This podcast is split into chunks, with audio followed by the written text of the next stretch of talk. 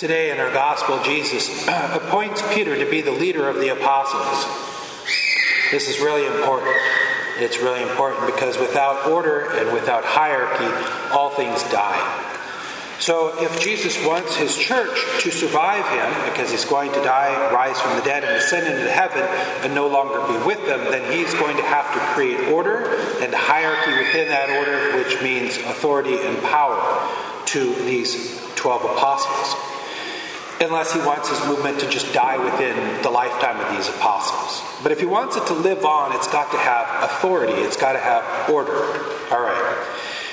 Order or authority and power begin with God in heaven. So God exists for all eternity before he's ever created anything.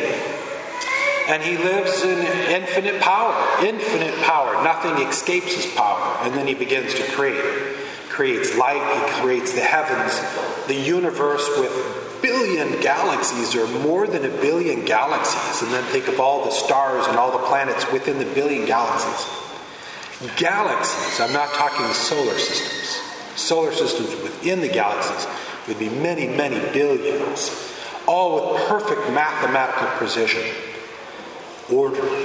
God is really big on order. Without it, the, the galaxies and the planets and stars would be colliding into each other and they would be going off into their own orbits, and it would be the never ending consequences of an explosion. But with God, He creates all things from an explosion and then creates perfect order from it. Only God could do that. Within that order, though, has to be some kind of hierarchy of rules, of laws, etc.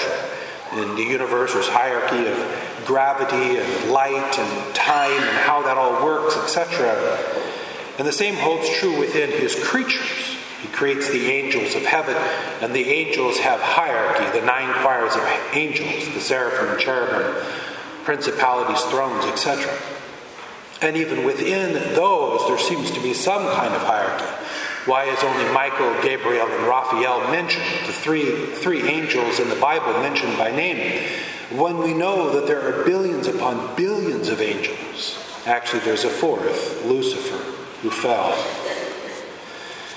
Within all of this, there is this order, there's this hierarchy, and within the hierarchy, there has to be authority, there has to be power given to different people at different stages of the order in order for it to work. And the same holds true as He creates on earth. God creates all the creatures of the world, and the creatures are all within some kind of an order and relationship to one another, ultimately resulting in apex predators. Orcas in the ocean, or sharks in the ocean, and on land there would be lions and wolf packs and whatnot. At the very top, beginning all the way back to, to microscopic organisms that you know, eat on something else, and something bigger than that eats them, and something bigger than that eats them, etc., all the way up to the ultimate apex predator. Well, the ultimate authority on earth outside of God and the angels in the unseen world, in the seen material world, is the human race. When God creates Adam and Eve, He gives Adam this power to name all of the creatures of the earth. What He's done is He's given Adam authority and with that authority, responsibility for everything in the Garden of Eden. And so Adam proceeds to name all of the creatures in the Garden of Eden. God says, name them. And so giraffes and rhinoceroses and zebras and whatever, and he just starts naming. Whether they were the right name to give them or not, that's another question. But he just starts naming all the animals. And just like parents naming their baby, it's like you're taking ownership of the baby. And the baby understands who will protect it and provide for it. Same thing. And even within that first marriage between Adam and Eve, there was this authority that God had given to Adam to be the head of his household, to protect his wife Eve, to provide for Eve, to protect and provide for their offspring. And then the enemy came. And the question is where was Adam when the enemy came for his wife? How come he left Eden alone with the serpent? He failed. He failed. Before she even fell, he had already fallen because he wasn't there with her to protect her from the enemy. And then they both fell. Then they both fell. And now they had to leave Eden in perfection. But being a good husband, he grabs his wife's hand, and together they will leave Eden, and they will live from the dirt of the earth until they die. We know that Adam made it to heaven. Somewhere in the Old Testament, in one of the Psalms, it refers to Adam as the righteous in heaven. He and Eve made it to heaven. They made it to heaven. And I also, in a long tradition of the church, the church holds that Adam and Eve never sinned again. Their only sin ever was Adam not protecting his wife, his wife eating the fruit and then betraying her husband, who had betrayed him for lack of protection. And then they left Eden and no more sins. For them, it was pure communion with God in whatever way they could understand it or try to live with it without any of the Ten Commandments. They didn't have the Ten Commandments. They, Moses hadn't come yet. They didn't have the Bible. They didn't have the sacraments. They didn't have baptism. Nothing other than their heartfelt desire to be in communion with God and to live out the laws of nature that God had put before them and put within them. And how important it is to live that out how important it is for all of us to own the authority that God has given us in our state in life, in our position within whatever order or hierarchy that we live in, and to own that responsibility. It's super, super important. And by the way, there's order in hell too. Lucifer reigns as the number one fallen angel. But he doesn't exercise his authority to protect and provide for the other fallen angels or the people in hell but he uses his authority and the power that comes with it to abuse them and to hurt them. And that is not at all what God means by giving us authority. All right. Here's an authority that God gives to us. He's given husbands authority to protect and provide for their wives and their children. And husbands need to own it. It's super important. And at their death, husbands will be called to account for how they did that. Did they do that or did they not? And where husbands and fathers don't lead and don't exercise the authority that God has given them, then chaos ensues chaos in their marriage and chaos in their family for lack of the exercise of the authority given. And then the wife, the mother, has to try to assume it and that's not in the order that God has given us, although sometimes it's necessary. And the same holds true in society, in schools. You've got principals, teachers, students. There's a hierarchy with authorities there. Same holds in government, from presidents to governors to your local mayors and city council members, etc. Holds true certainly in the church, between the pope and the bishops and the priests. And so, this is what I want our takeaway to be. I want our takeaway to be this that God has given every one of us some kind of authority, some kind of position, and to exercise it the way God wants you to exercise it. Not for power, not for self gain, but for what it's supposed to be for others. Adam's authority isn't for him, it's for Eve, it's for the children, it's for all of Eden. It's not for Adam that God has given him authority and the power that goes with it. Whatever authority God has given to you, accept that authority with humility and accept it because many of us don't want to accept it when it looks like it's going to be hard. But accept it. Accept it. And by the grace of God, God will give you the grace needed to fulfill it. The other is be a good follower, be a good disciple. There's only, of the 12 apostles, only one who is going to be the leader, the Pope. Greek word, leader. There's nothing special about the word Pope, it just means leader.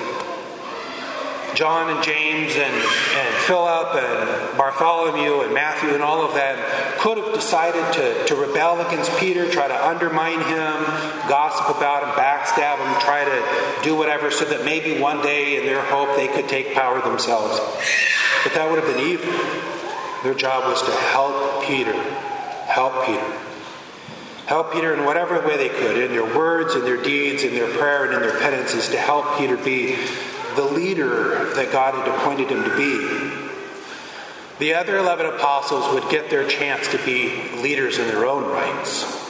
other than Judas who kills himself and James who remains in Jerusalem as their first bishop. All of them will exercise authority as bishops, evangelizing people, bringing together communities of the faithful, parishes and missions, if you will, and dioceses. And they will all need the support and the help of the people under them in their line of order and hierarchy. And if they don't have it, they can't fulfill their role. If Eve rebels against Adam, he can't, he can't do his job. If the creatures in Eden rebel against him, he can't protect them or provide for them. They all need to be in there for him as he is there for them. So recognize that.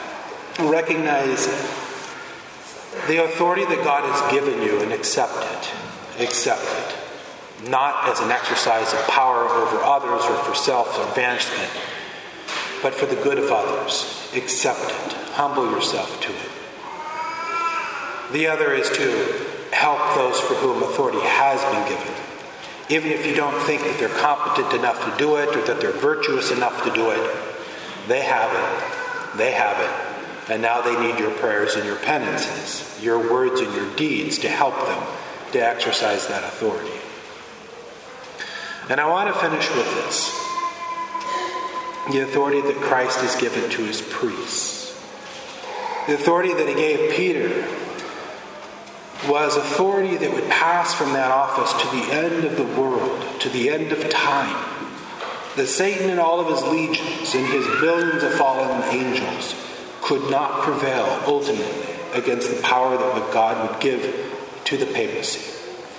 200 or yeah, 260 something popes, a lot of them have been saints, and a bunch of them have been really bad popes too, really bad. Remember that Peter is not Jesus on earth. Peter, or the Pope is not Peter on earth. The Pope is Peter on earth. And Peter would go on to say, I don't even know who Jesus is. I'm not one of his followers. That was Peter in his first act of leadership, utterly failing. That we need to pray for and to do penance for popes and bishops and pastors and priests. And I ask you if you do. Some of you do. I know that some of you pray at least for priests and others. But to do prayer and penances for them, especially the ones that you think aren't doing a good job. And that also goes for people in civil authority. When was the last time, and this is hard, isn't it? This is hard. When was the last time you prayed or did penance for Joe Biden or Vladimir Putin or Jiang Zemin, the most powerful men on earth, with nuclear arsenals to end the world? When did you ever pray for them or do penance for them? If you don't think that Satan is on their back, Satan is. Satan's whispering in their ears all the time. So you do what you can to protect them, and what we can do is prayer and penances.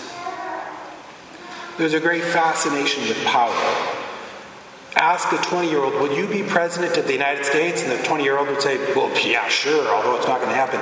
Well, presto, it's your magic day. You're president of the United States now for the next four years. Almost every 20 year old would accept it. They go, Yeah, I'll give it a shot, sure, yeah. But if you were to say to the 20 year old, Would you be a surgeon? Would you go into that operating room and cut open that person and start, Oh, heavens, no, no. But when it comes to power, we all think we can do it. Even people who clearly can't do it think they can do it because the thirst for power is so real. But this earth is passing away. We're all passing away. And the real power is to get to heaven. That's the real power. Is for Adam to get everyone in Eden to heaven. So priests. So priests. This is a power for some reason that nobody wants to own. Nobody wants that power. I say that because in Clark County, in Clark County, there are seven parishes and seven priests who are in assigned ministry. And of the seven, five were born and raised in other countries. If it wasn't for the immigration into this country as an immigrant nation, there would only be two priests in ministry in Clark County. we'd simply have to close six of the seven parishes, and the two priests consolidate to the one parish. Because you're not owning it. No one's going to own it. I'm 53. I'm the youngest of the two assigned priests. Priests have the power, the authority that God has given them to remove mortal sin. And after baptism, it's the only way to do it. And for a lot of people, you can't get into heaven without those mortal sins being removed. So pray for priests. Pray for them. Do penance for them. Pray for their holiness. And pray and do penance that other young men would accept that offer, that offer for the authority and power and responsibility that comes with it, because salvation depends on it. And priests are the only ones who can exercise a person of the power of the enemy. It has power over demons, but no one wants to take that power. We desperately need it. We desperately need it. So you be good disciples and good followers of the Church of Jesus Christ. And you do prayer and you do penance for those that are in authority, especially the bad ones, for those in authority. You do prayer and penance for them, and more people will go to heaven. More people will go to heaven. And more people in this life will be liberated from the power of the enemy. And all of us do prayer and penance for world leaders and local leaders, etc. Whether we want them to be in that position of authority or not, they are. And the enemy is working on them.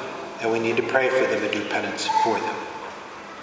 And lastly, husbands and fathers, own it. Own the responsibility that's been given to you, the power that's been given to you. Your Eve and your children and your order depend upon